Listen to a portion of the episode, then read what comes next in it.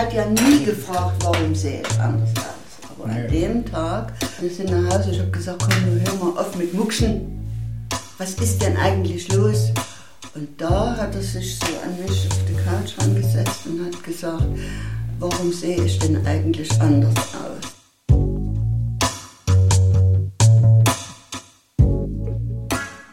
Warst in Karl-Marx-Stadt groß geworden als einziger schwarzer Junge der Stadt wahrscheinlich. Oder vielleicht nicht ganz so, aber. Vielleicht einer von einer einstelligen Zahl. Und ich glaube, es war auch schon nicht so cool. Also.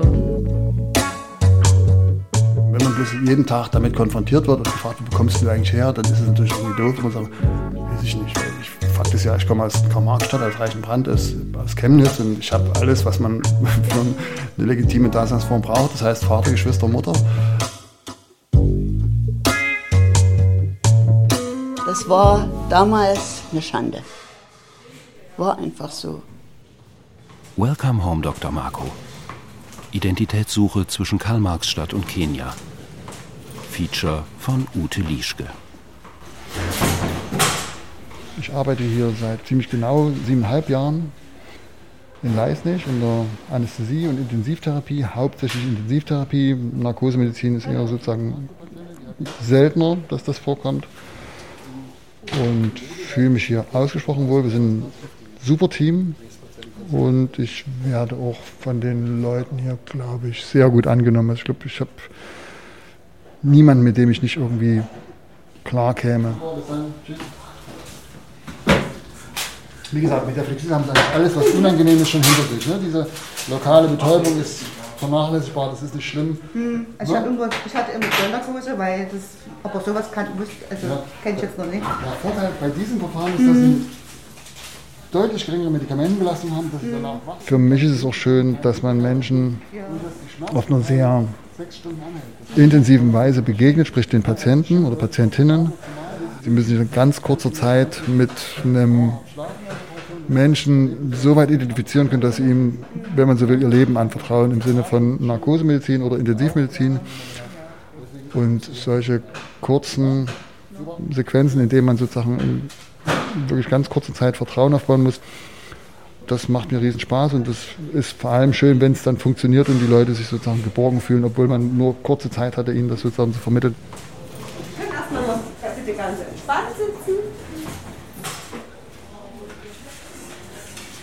Ich hatte kürzlich einen Patienten, der Notfallaufnahme in erster Linie wegen einer Alkoholvergiftung, wenn man so will, vorgestellt wurde durch den Rettungsdienst.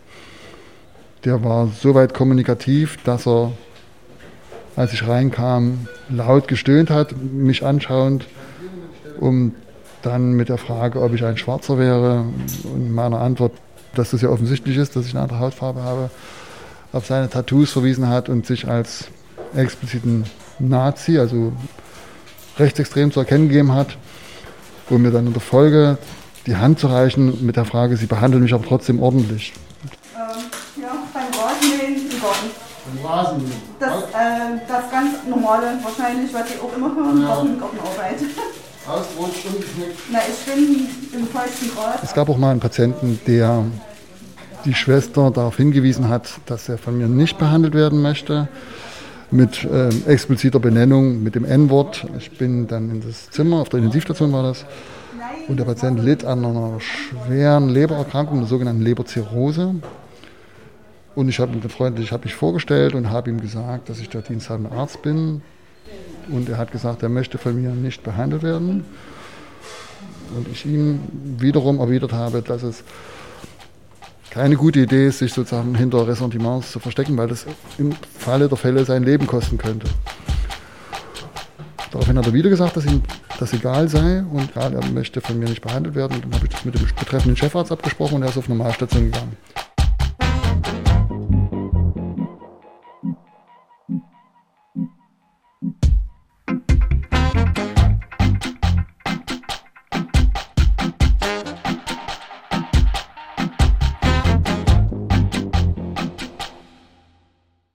Papa ist selten schlecht gelaunt, selbst wenn er irgendwie Anlass dazu hätte, lässt er das zumindest uns nicht wirklich so spüren.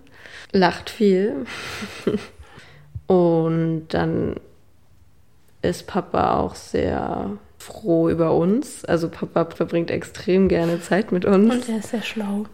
Das merkt das man, wenn man ihn beim Arbeiten beobachtet und dann hat er ja neben seiner Arbeit noch Studien laufen und das sieht immer so aus, als würde ihm das alles ganz leicht fallen. Papa ist auch eher eine ruhige Person, würde ich sagen. Naja, nicht oder leicht manchmal... auf der Ruhe zu bringen. Also dann kann man jetzt nicht ja. gut stressen oder so, das klappt nicht.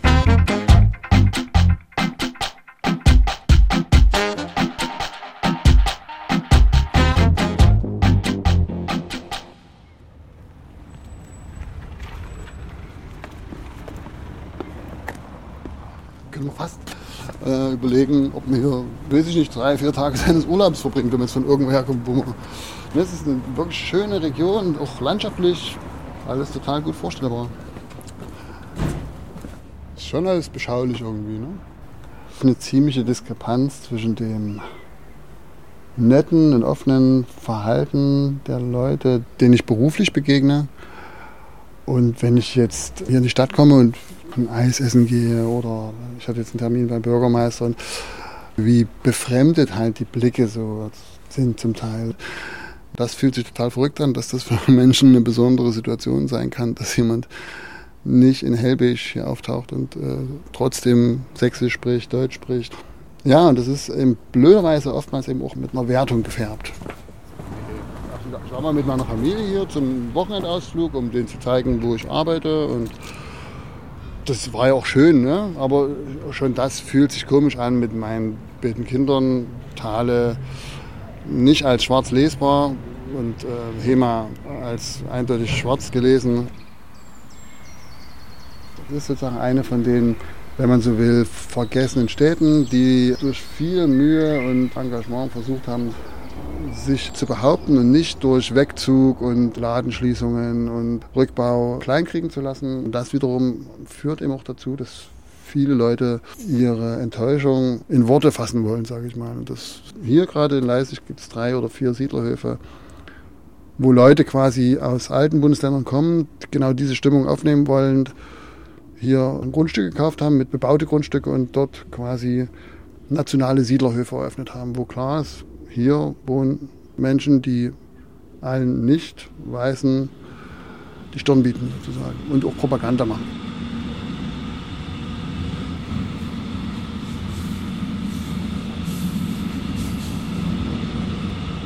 Sehr geehrte Fahrgäste, wir erreichen jetzt Chemnitz Hauptbahnhof. Dieser Zug endet dort. Wir bitten alle Fahrgäste auszusteigen. Das Team der Deutschen Hallo.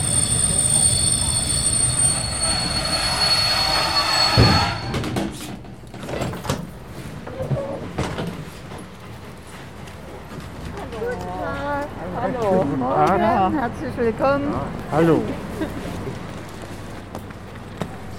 Ich bin die jüngste von acht Kindern gewesen und bin nach der achten Klasse aus der Schule raus. Meine Chorleiterin und, und Musiklehrerin, die wollten mich nach Berlin haben.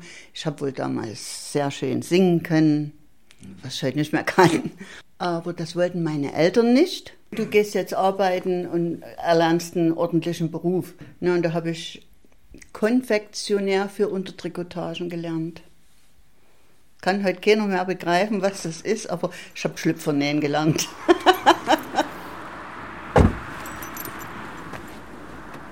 nee. Vor 50 Jahren, als wir eingezogen sind in den Block, da, da war, war das ja neu. Alles, alles neu. Matsch und, und und wir waren glücklich mit unseren drei Kindern, dass wir endlich eine, eine Wohnung hatten. Fernheizungswohnung zu kriegen. Und, und das war, das war einfach drin. toll. Und vorher, also bevor Sie hier eingezogen sind, wie, wie alt war da Marco, als Sie hier eingezogen sind? Äh, wir sind drei, 73, 73 eingezogen. Drei, drei Jahre, Jahre alt. War. Wir sind da in die Hofbar gegangen abends. Man musste ja spät gehen, weil ich hatte die Ines, die wurde zwar von der Nachbarin immer mit bewacht, betreut. Aber ich bin eben dann mitgegangen und man hat was getrunken, man hat getanzt. Ja, und dann war das so. Heute nennt man das One-Night-Stand. Ich habe mich dann früh neben den Erzeuger von Marco wiedergefunden. Und das war schon wie soll ich das sagen? Das war irgendwie eine Schrecksekunde. Schule, lass mal an. Nee, nee. Wir haben eine Wohnung und keine nee. Schonung. Doch, kannst du anlassen. Ich habe auch Socken an.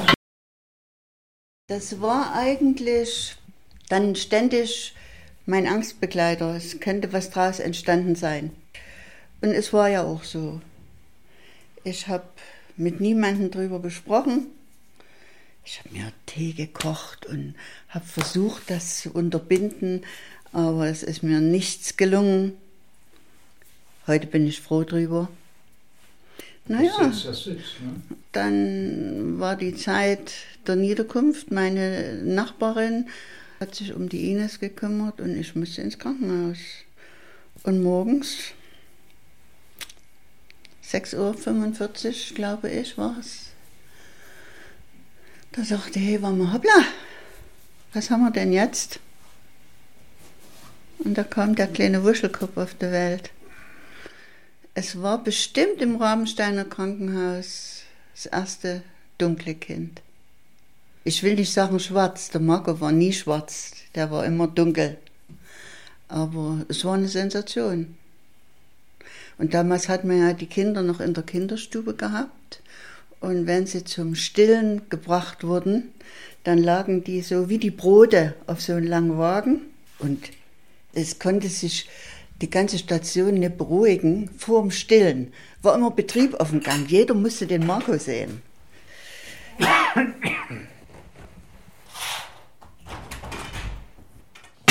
ja auch einen großen Tisch geben können. Ja, noch ist besser. Da ist mehr Platz auf dem Tisch. Bitte, Manfred. Danke. Und dann kam die Zeit des Besuches. Ich hatte eine wahnsinnige Angst vor meinen Eltern, weil ich habe mit niemandem darüber gesprochen, was da kommt. Und meine Eltern kommen und ich hatte im Kinderzimmer Bescheid gesagt, ich möchte als Erste mit meinen Eltern das Kind ansehen, damit der Auflauf nicht so groß wird. Ja, das haben sie sehr schön gemacht. Meine Eltern stehen da, die Gardine geht auf und meine Mutti sagt, na sag mal. Und mein Papa, das fand ich ihm bis in alle Ewigkeit nicht vergessen, der hat mich bei den Kopf genommen und hat gesagt, wie hast denn das fabriziert? Um das aber wieder zu überspielen von mir, habe ich gesagt, Papa, guck mal, der hat an jeder Hand einen sechsten Finger. Und da hat mein Papa gesagt, du hast keinen Mann, der will dir dann mal richtig zur Hand gehen. Das bleibt bei mir im Inneren. Meine Eltern haben mich auch nie verurteilt, aber zum Teil meine Geschwister. Und eine meiner Schwestern hat gesagt, also da kannst du uns aber jetzt nicht mehr besuchen. Was sollen denn die Leute denken? Und das hat mir furchtbar wehgetan.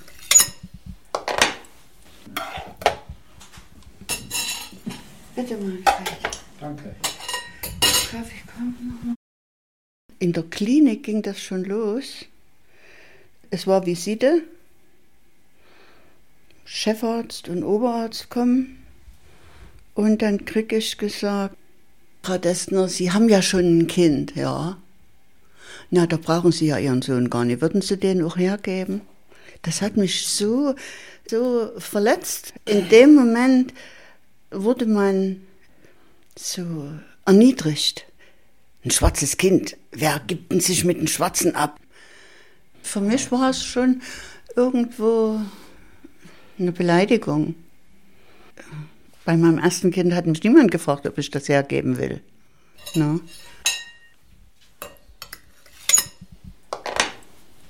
Also, ich muss Ihnen sagen, so ausführlich haben wir das auch noch niemandem erzählt. Es macht schon was mit mir. Wir haben uns in der Gaststätte kennengelernt. Ich war Bedienung, er war Gast und naja, und dann haben wir uns auch verabredet und dann waren wir tanzen und alles war gut. Und dann habe ich gesagt, ich muss jetzt nach Hause wegen Ines und da ist noch was, da ist noch was. Ja, was ist denn da? Und da habe ich dann gestanden, dass ich den Marco noch habe. Und dass der Marco eine braune Hautfarbe hat. Und da hat mein Mann gesagt, oh, den muss ich mir mal angucken. Und hat mir erklärt, er hat da kein Problem damit. Das war für mich, war ich auch wieder glücklich, dass ich jemanden gefunden hatte, der zu mir hält. Das, was der Manfred für mich und meine Kinder getan hat, das kann niemand ermessen. Das, das ist so. Das eigene Empfinden ja nicht auffallen oder so, ne? Mit dem Marco. Mir sind immer aufgefallen. Immer. Ja, ja, das, das ist deine Meinung gewesen, bis wir dann zusammengegangen sind und ihn wirklich mitgenommen haben. Hm. Ich habe mein Kind immer hoch eingepackt und wenn dann doch jemand in den Kinderwagen geguckt hat, ach, ist der schön braun, was geben Sie dem zu essen? Ja, Möhren und Sonne. Ich wusste nichts anderes und ich habe ich hab auch ja, ich habe mich einfach geschämt. Nicht, nicht des Kindes wegen, sondern wie konnte ich denn. Morgens musste ich ja die Kinder wegbringen. Marco in der Krippe, Ines im Kindergarten. Und da kriege ich einen Anruf von meiner Schwester. Also in der Kinderkrippe ist eine Arbeitskollegin von ihr gewesen, die hat gesagt, der Marco wird in der Kinderkrippe Lumumba genannt. Sie hat auch gesagt, wer das ist. Ja, und das habe ich dann meinem Mann erzählt. Da waren wir beide auch sehr entrüstet. Sind dann in die Kindergruppe gegangen zur Leiterin und haben gesagt, dass uns das missfällt. Ja, und dann kam der Marco in den Kindergarten. Dann hatte ich beide im Betriebskindergarten bei Elite Diamant. Und der Marco, der brüllte früh immer. Der wollte nicht da rein. Bis meine Ines dann gesagt hat, Mami, der Marco wird immer geschubst im Waschraum. Der Marco wäre dreckig, der Marco hat eine andere Hautfarbe, mit dir spielen wir nicht. Da haben wir dann einen Kindergarten wieder gewechselt. Und da war aus unserem Haus die Frau Meier, die kannte er und da war die Welt wieder in Ordnung. Das ist unser Schlafzimmer hier. Das ist ausreichend groß. Das war früher das Kinderzimmer. Und hier hinten, wir haben ja nur keine Kinder mehr. Da kann da mal jemand bei uns schlafen, das ist jetzt ganz.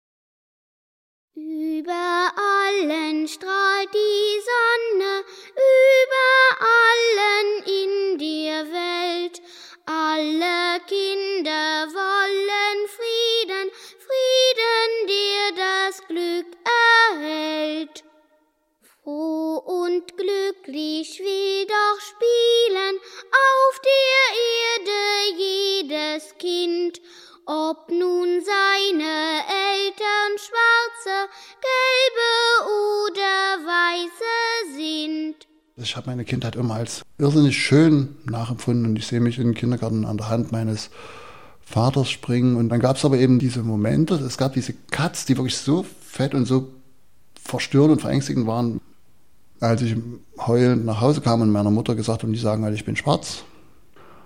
Und da hat mich meine Mutter durchaus mit festem Griff vor Spiegel gehalten und sehe mich mit meinen verheulten Augen im Spiegel und meine Mutter fragt mich, bist du schön? Ich habe das sozusagen als Kind bejaht unter Heulen, ja, ich bin schön. Eigentlich hat sie mir damit gesagt, es ist so, wie es ist, guck dich an, es ist so und es ist schön. So. Und das hat mich auch das Leben getragen und ist ein großer Starkmacher auch fürs Leben.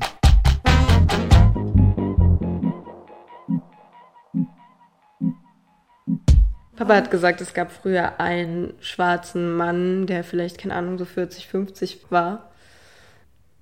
Und den hat er immer mit großen Augen angeguckt und wollte eigentlich irgendwie auch mit ihm reden, glaube ich. Aber ich weiß nicht, ob er es jemals gemacht hat.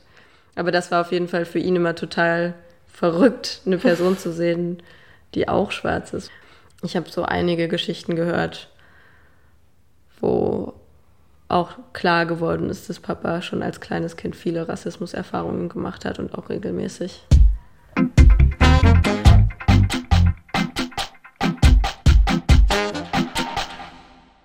Man soll nicht sagen, in der DDR gab es keinen Rassismus. Nee, nee, das, den, gab den es. gab es. Ich hatte mal einen Freund in der Schule, dessen Vater hat von einem Mosaik einen ganz, ganz tollen Piraten abgemalt. Ich habe meinen Freund gefragt, sag mal, kann dein Papa für mich sowas auch malen? Und da kam er am nächsten Tag zurück und hat gesagt, sein Vater hätte gesagt, für das Brikett malt er nicht. So, das gab's halt. Äh, er hat uns das Gott sei Dank erzählt. Und wir konnten dann auch auf ihn einwirken und haben gesagt, Marco, sag einfach, du bist eine Quarkschüssel oder irgendwie so. Wir, wir konnten uns nicht anders wehren. Aber der Marco war Gott sei Dank auch überdurchschnittlich intelligent und hat das dann auch einordnen können, war sehr für Gerechtigkeit, hat Dinge in der Schule gegeben. äh, ja. Gut. Naja. Und dann. Aber wir haben ihn auch immer darauf aufmerksam gemacht, wenn er Blödsinn macht, dass er der Einzige ist, den sie, äh, den sie aus einer Gruppe von 100 Kindern herausfinden. Ne? Dass er nicht so untertauchen kann wie jeder andere. Die offizielle äh, Darstellung äh, in der DDR war ja so, dass wir die besten Freunde der Afrikaner waren. Naja, ganz so hart war es nicht wie, wie die Soldatenkinder Amerikaner. Im Westen hatten sie es sicher schwerer wie im Osten. Ja, ja.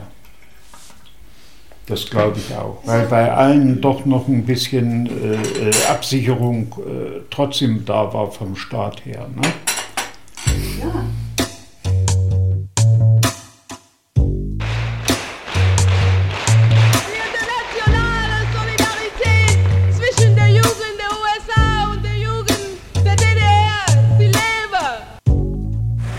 stürmische Begrüßung für Angela Davis, die amerikanische Kommunistin, die mutige Bürgerrechtskämpferin. Solidarität von Moskau bis Los Angeles, von Stockholm bis Haiphong, von Rostock bis Santiago.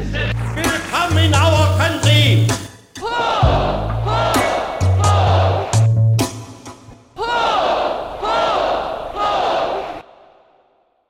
Haare schneiden war immer ein riesen Ding tatsächlich. Also Haare gekämmt wurden immer nach der Badewanne, logischerweise, aber einmal im Monat mussten die auch noch geschnitten werden. Das war für mich eine absolute Katastrophe. Und blöderweise hatten wir auch komplett verschiedene Vorstellungen von einem schönen Haarschnitt. Meine Mutter war eher dem Sänger von Bonnie M. angetan. Das kann ich jetzt retrospektiv so ein bisschen nachvollziehen. Das war damals bestimmt total hip.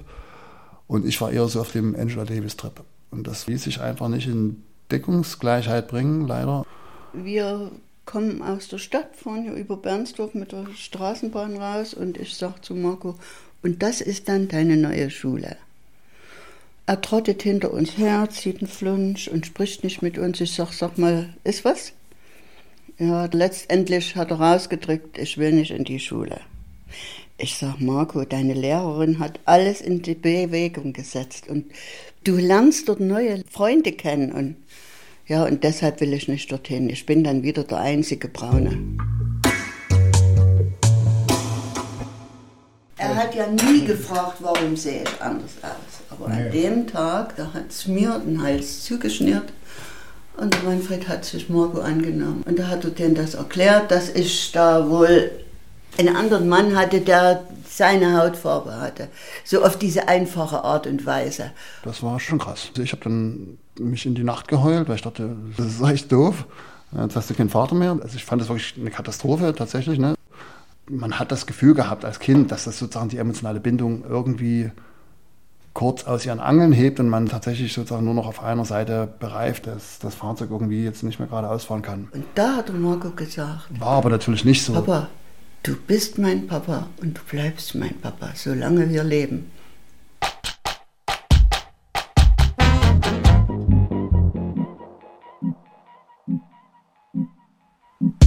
Ich würde sagen, Thale ist mit ihrer aufgedrehten, lustigen Art, das hat sie auf jeden Fall von unserem Papa.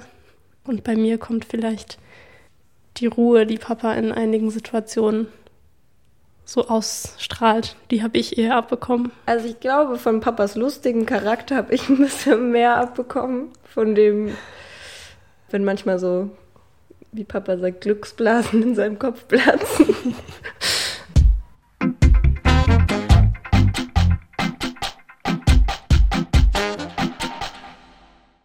Grundsätzlich glaube ich eigentlich, dass Rassismus an überhaupt keine Form von gesellschaftlicher Ausprägung ist. Also im Sozialismus, Kapitalismus, das spielt am Ende tatsächlich keine Rolle, weil der Rassismus ja, wenn man so will, im Einzelnen oder in der Gruppe von Menschen lebt, die ausgrenzend wirken. Und was ich sagen will, ist, dass der Rassismus auch in der DDR, die sich ja quasi dem Völkerfrieden verschrieben hatte, in den Menschen gelebt hat. Das Gute für mich aber war, dass ich eben von solchen subtilen und Kleinigkeiten und Beschimpfungen und so betroffen war, aber dass ich keine Angst vor einer Wehrsportgruppe Hoffmann haben musste, weil das war einfach undenkbar zu DDR-Zeiten. Es war nicht denkbar, dass ein so ein massiver, rechter, offener auch meine Person physisch gefährden könnte. Und das hat sich tatsächlich auf einen Schlag verändert, als die Wende kam, weil klar war, jetzt ist sozusagen alles möglich.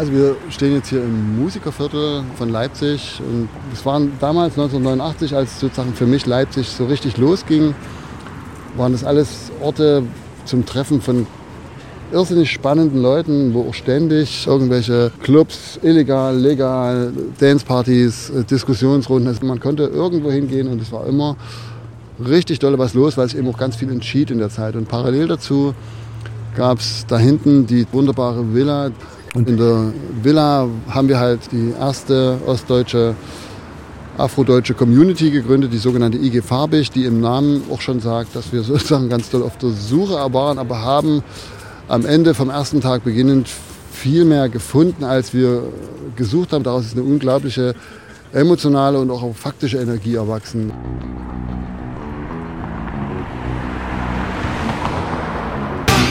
Mein Erleben war, dass ich hier, wenn man so will, mein Coming Out als schwarzer Deutscher hatte. Und ich war damals 18 Jahre alt und bin wirklich erstmals offensiv direkt in Kontakt mit schwarzen deutschen Menschen getreten. Das war ja vorher alles eher vermeiden. Kenne mich noch als kleines Kind die Straßenseite wechseln. Aber mit Afrodeutschen hatte ich instinktiv Angst vor Berührungspunkten, weil das sozusagen so offenlegte, naja, wie auch hinterfragbar alles an meiner Existenz und an meiner Daseinsform ist und ich mir ein schönes Gebäude gebaut habe. Das hat alles ganz gut gepasst und von daher war ich sozusagen lange Zeit instinktiv nicht willens, mit anderen Afrodeutschen irgendwie zu kommunizieren.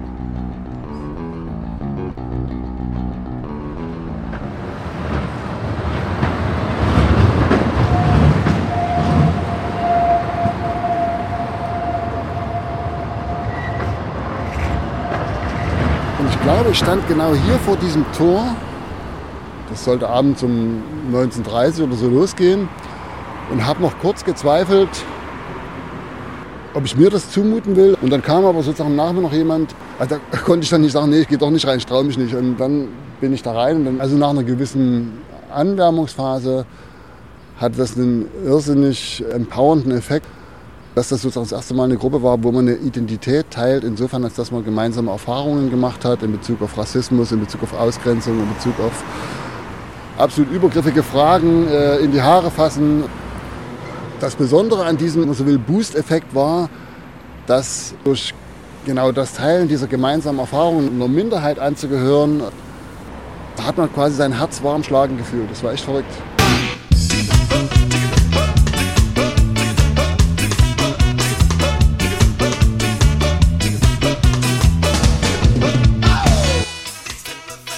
Besondere an die Farbig war dann halt, dass man einfach mal das Hemd aufgerissen hat und sich komplett entblößt hat mit seinen Identitätsambivalenzen und dass für alle gleichermaßen klar war, das geht uns allen so und die Entdeckung einer Community hatte so einen unglaublich befreienden Charakter, das war echt verrückt.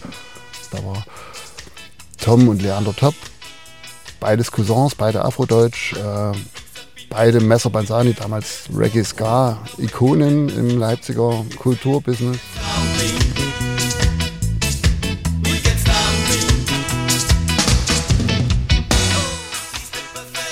denke, es war schon gut, dass es gerade mit der Wendeerfahrung erstmal die IG farbig gab für uns Leipziger und dass das dann später mit der ISD zusammengeflossen ist.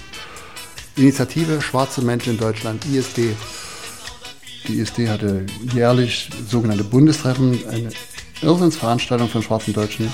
Es gibt also nur wenig Empowerment in so einem geballten Maße, wo man auf Menschen trifft, die Sächsisch, die Berlinern, die Bayerisch sprechen und trotzdem alles deutsche Afros sind. Und es ist so eine extrem coole Atmosphäre. Das sind so gefühlt 200, 300 Leute.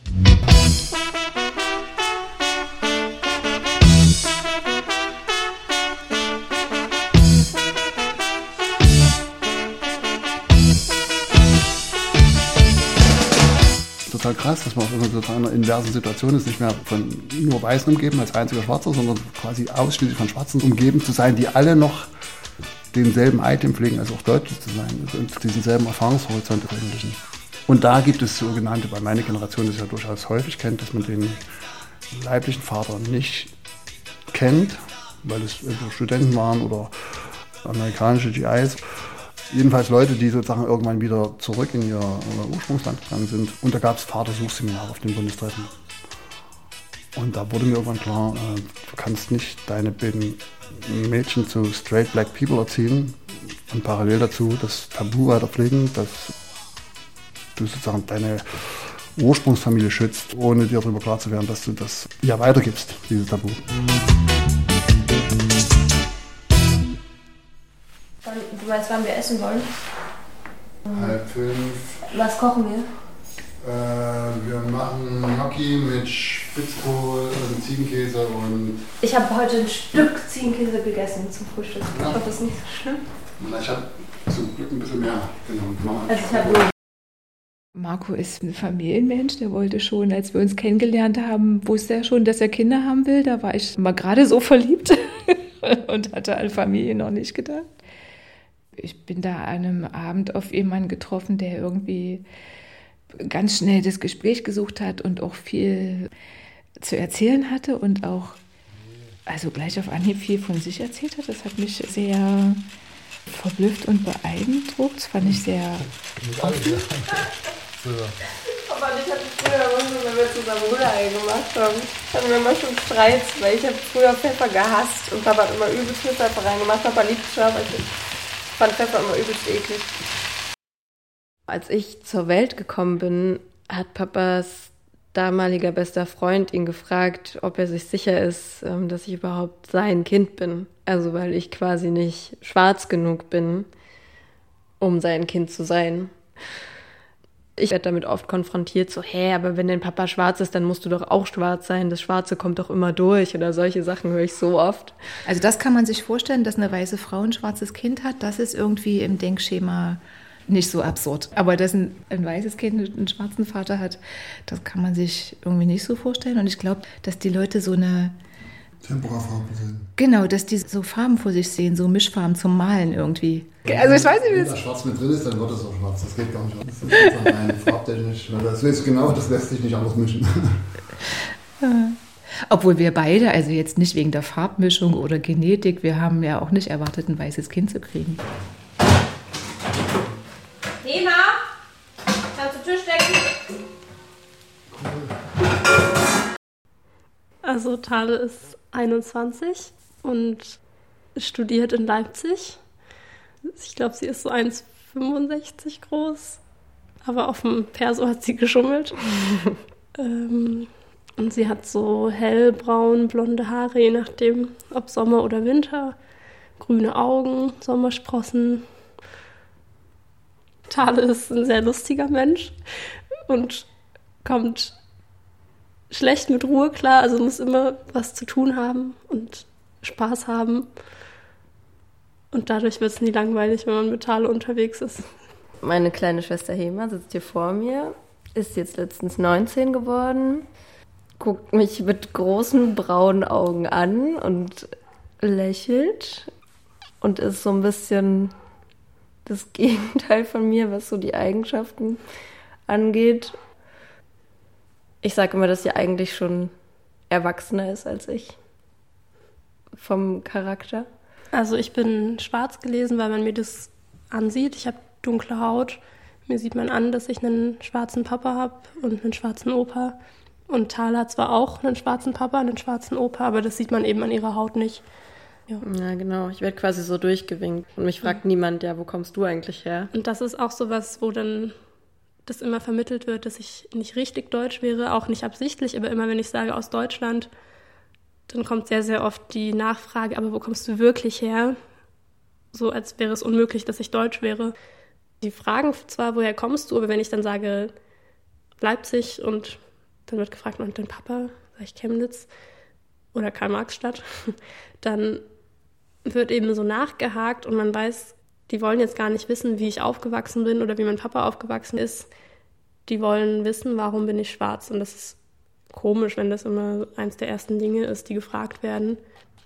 Wenn sie wirklich jetzt die ganze Familiengeschichte hören wollen, irgendwie auch voll persönlich. Und ich frage ja eine andere Person auch nicht einfach, wenn ich sie kennenlerne oder wenn ich sie kurz in Smalltalk verwickeln will, so, ey, ja, sind deine Eltern eigentlich noch zusammen oder bist du wirklich der leibliche Sohn deines Vaters?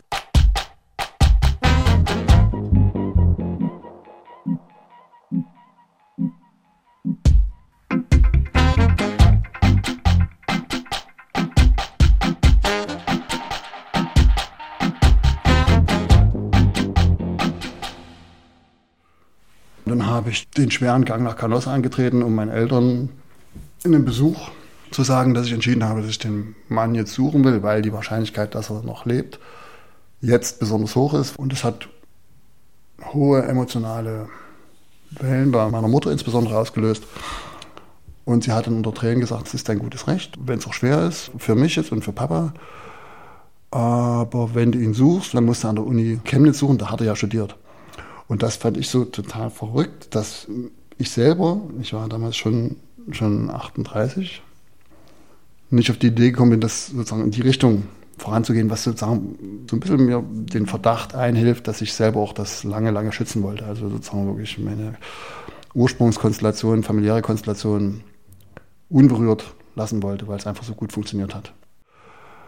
Und weil ich meinem deutschen Vater auch endlos viel Dank schulde und auch das Gefühl habe, ich kann ihn in dem Maß nicht verletzen, was sich im Nachhinein quasi auch so gezeigt hat, dass es schon eine schwere Verletzung auch für ihn war. Nee, ich habe es dann verstanden, dass er seine Wurzeln gesucht hat, eben auch für die HEMA. Und ich habe mich damit abgefunden. Ja, bitte. Wenn das sein muss, dann soll das so sein. Also meine Mutter konnte mich mit Uni Chemnitz und mit einem Namen, der aus drei Teilen bestand, Peter Kyoko Nzengu, ausstatten. Und nach dem Namen habe ich an der Uni Chemnitz telefonisch gefragt. Und da konnte mir die Kollegin aus dem Archiv sagen, ja, den Namen gibt es. Aber aus Persönlichkeitsschutzgründen können wir die Akte nicht einfach freigeben. Da braucht es eine Anfrage über das internationale Rote Kreuz, dass also sozusagen also ein berechtigtes Interesse besteht, dass sie Zugang zu den Akten bekommen. Und das habe ich dann gemacht. Und das Internationale Rote Kreuz hat mir geantwortet, sie haben die Akte bekommen und dass Herr Peter Kyokun Sengu am, am 31.01.1971 zurück nach Kenia geflogen ist.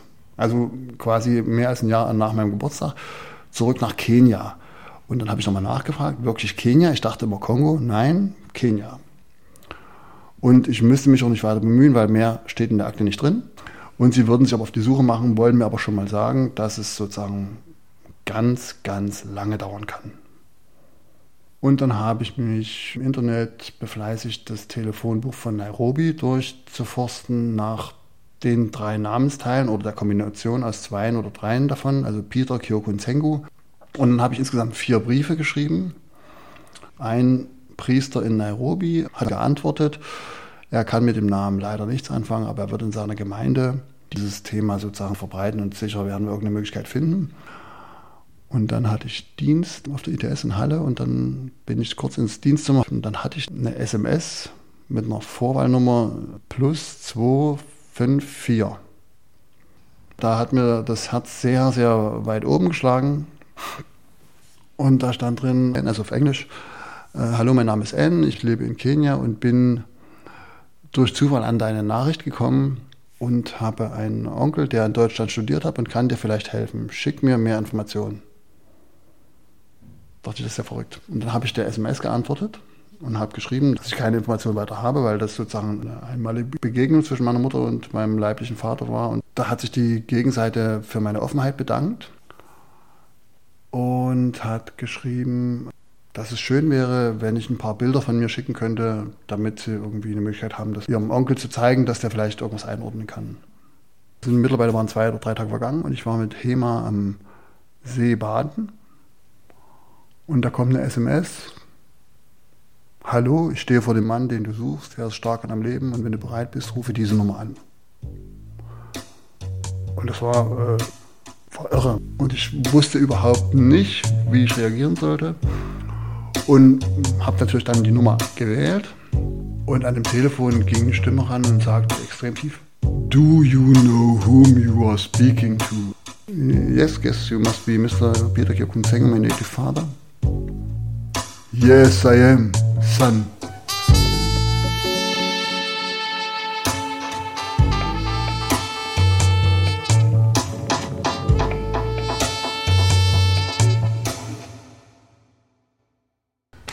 Hier, Mr. Tango.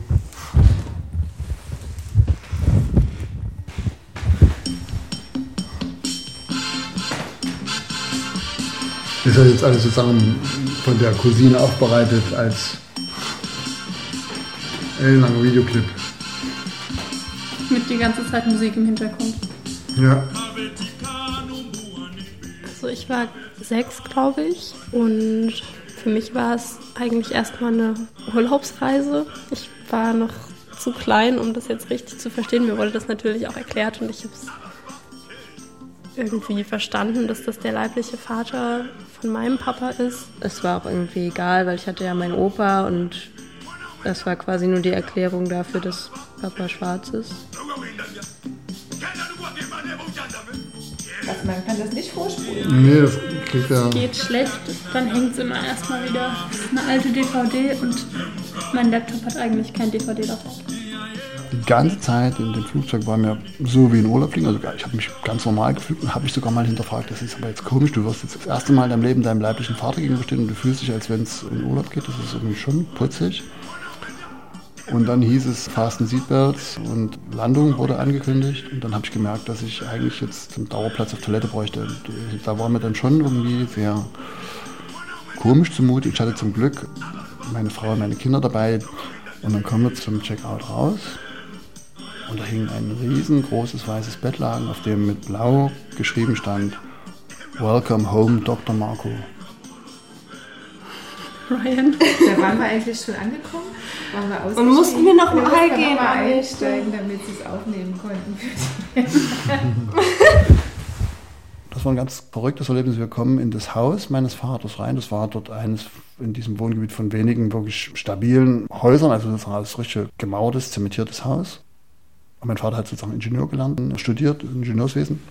Und wir kommen da rein und ich setze mich auf ein Sofa und gegenüber hängt sozusagen meine Ahnengalerie. Und so wie ich auf dem Sofa sitze, macht sich mir so ein Gefühl breit, Home at last. Also sozusagen dieses, wirklich, ich habe ein totales, ein ganz unbeschreibliches Heimatgefühl gehabt. In dem Moment, also wo ich dachte, was ist denn das jetzt? Du warst hier noch nie und hast auf einmal das Gefühl, du bist zu Hause. Ja, das beschreibt wahrscheinlich am Ende meine immer dagewesene Suche oder die Antwort auf viele Fragen, die sich sozusagen gestaut haben in meinem Inneren. Ja. Der sieht schon auch aus ein bisschen wie du. Findest du? Ja, schon. Das war am Anfang so, dass die sich auch nicht sicher waren, ob das überhaupt eine reelle Story ist und haben dann sozusagen, als die Fotos gesehen haben, und da waren sich ganz sicher, ich bin so ähnlich, das kann gar nicht anders sein. Ja, und als ich dann Ach so, die Geschichte von deinem genau, Finger gehört ja. habe. Papa hatte. Erzähl du. Ich hatte so Geburtsecksfinger und das war dann sozusagen der endgültige Beweis, dass wir irgendwie darüber gesprochen haben, haben sich alle gewundert und sich äh, gefreut, weil sozusagen Die ganze Familie hörte das auch. nicht alle, zwei Geschwister noch. Aber, Peter Und selber Peter, auch. Peter auch, ja. Jetzt ist das Interview im Garten. Und die Ziege, die bald geschlachtet wird. Genau, die sollte ich schächten. Genau, das ist jetzt sozusagen ein Interview, das hat meine, meine Cousine Faith organisiert, dass wir jetzt quasi einen Live-Mitschnitt von K24. Achso, da stand Press, also Dr. Dr. Dr. Marco Press Conference stand da drunter. hey, aber man muss sagen, wir wurden auf dem Flughafen danach angesprochen. Ey, du bist der Typ, der seinen Vater gefunden hat. Genau, von der, von der Stewardess. Stewardess, einer kenianischen. Die, die hatte das im, im K24. Ja. Und dein Vater war die ganze Zeit schick im Anzug. Im Anzug. Und draußen sogar ein Hut. Mr. Dr. Marco is a grown-up person. Whatever decision he makes, if he decides to to put up a building in Kenya, I have enough space. I can allocate for him space to build. That's the only way I can assist him because he's a grown-up Da person. wurde mir ein bisschen Schwung, als er davon gesprochen hat. Auch, er könnte auch hier in Kenia sein Haus bauen.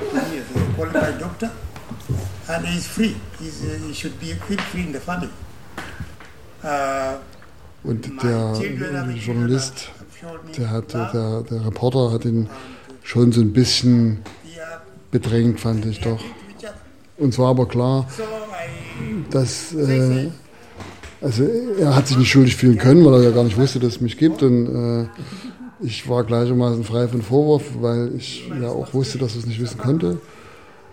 Und äh, er hat quasi äh, in diesem Gespräch äh, immer noch betont, dass wir uns freuen, dass wir uns kennengelernt haben, aber dass, dass wir am Ende sozusagen freie Menschen sind. Also er hat es auf meine Person bezogen und äh, was auch immer ich für eine Entscheidung aus diesem Treffen jetzt ziehe, dass er damit äh, einverstanden ist und dass es ihm damit gut geht. Also wenn ich in Kenia auf seinem Land ein Haus bauen will, ist das in Ordnung und gleichermaßen, wenn ich mich entscheide, in Deutschland zu bleiben und in Deutschland mein Glück zu finden oder zu haben, dann ist das auch in Ordnung für ihn. So, das war der, der Kontext. Es war ja nicht nur der neue Opa, sondern der hatte eben auch eine Frau und Kinder. Also hatten wir eigentlich ganz viele neue Tanten. Vier neue Tanten und, und einen neuen, neuen Onkel, Onkel und Cousins Cousin, und Cousinen. Ja. Und im Nachhinein hat sich dann geändert, dass ich quasi erklären konnte, warum ich schwarz bin. Ich habe einen Opa in Kenia und für mich war das damit geklärt. und wenn ich jetzt im Nachhinein drüber also drauf blicke, ist das natürlich eine Riesenveränderung, dass mein Papa seinen leiblichen Vater kennenlernen konnte. Ja, ja auch, dass wir dort waren. Ja, und das, also so, ja. wenn es darum geht, dass mein Papa schwarz ist, meine Schwester schwarz ist, so, ja, wo kommt das denn her? Und dann sage ich mal, ja, mein Opa kommt aus Kenia. Ja, warst du da schon mal? Und irgendwie ist es auch ist es angenehm, sagen zu können, ja, ich war da schon mal, weil man irgendwie jetzt so mehr Bezug dazu hat mhm. und so also man muss sich ja nicht anderen Leuten gegenüber erklären, aber irgendwie fühlt es sich viel besser an, das theoretisch zu können. Dass ich sozusagen jetzt auf zwei Väter blicke und beide ihre Berechtigung haben. Der eine hat mich sozusagen, das sind meine genetischen Wurzeln und der hat auch ganz viele Sachen, als ich in Kenia war, wo ich sage, das ist total krass, wie sehr wir uns als Menschen ähneln und wie, wie liebenswert es auch für mich ist, die Tatsache, dass es jemanden gibt, dem ich so folgen werde in meiner Entwicklung. Und auf der anderen Seite gibt es den Mann, der meine gesamte, mein Leben bis dahin, bis, bis jetzt, also uneingeschränkt, das bricht ja nicht ab. Der mich großgezogen hat, der mir Kraft gegeben hat, der mir alles ermöglicht hat und begrenzend beeinflusst hat, der auch viel Last von mir genommen hat. Und dass die beiden sozusagen in Kenia auf eine phänomenale Art und Weise also Freundschaft geschlossen haben und mein kenianischer Vater meinem deutschen Vater quasi einen Holzelefanten geschenkt hat mit den Worten, das ist das größte Tier, was ich kenne und das bist du für mich.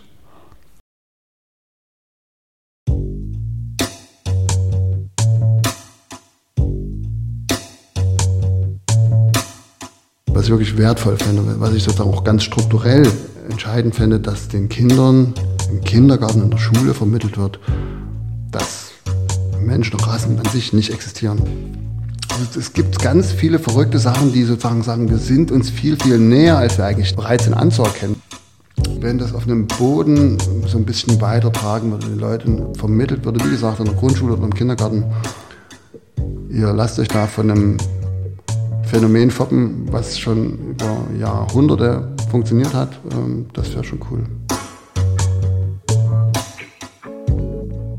Also Papa hat zu mir auch immer gesagt, gerade wenn ich irgendwie so Probleme hatte, so von wegen, was bin ich denn? Bin ich jetzt weiß oder schwarz? Oder über viele Dinge geredet und unter anderem hat er auch gesagt, du kannst auch schwarze Kinder kriegen. Das wäre genauso schön. Und ich finde es richtig cool, dass meine, sollte ich ein schwarzes Kind kriegen, dass die dann einen schwarzen Opa und eine schwarze Tante haben und irgendwie ein sicheres Umfeld, was das angeht. So sicherer als zum Beispiel Papa hatte in Karl-Marx-Stadt. Welcome home, Dr. Marco. Identitätssuche zwischen Karl-Marx-Stadt und Kenia. Feature von Ute Lischke. Also ich weiß auch, dass es bei mir genauso sein könnte. Eigentlich ist mir das auch egal. Ich freue mich dann hoffentlich so oder so. Regie und Technik Michael Lissek und die Autorin. Und vielleicht denkt man jetzt, naja, wenn mein Kind nicht schwarz ist, dann hat es wenigstens keine oder weniger Rassismuserfahrungen. Aber also die Hoffnung ist ja, dass sich das Umfeld, die Gesellschaft irgendwie ändert. Nicht, dass man jetzt weiße Kinder bekommen muss, um den Rassismus zu ersparen.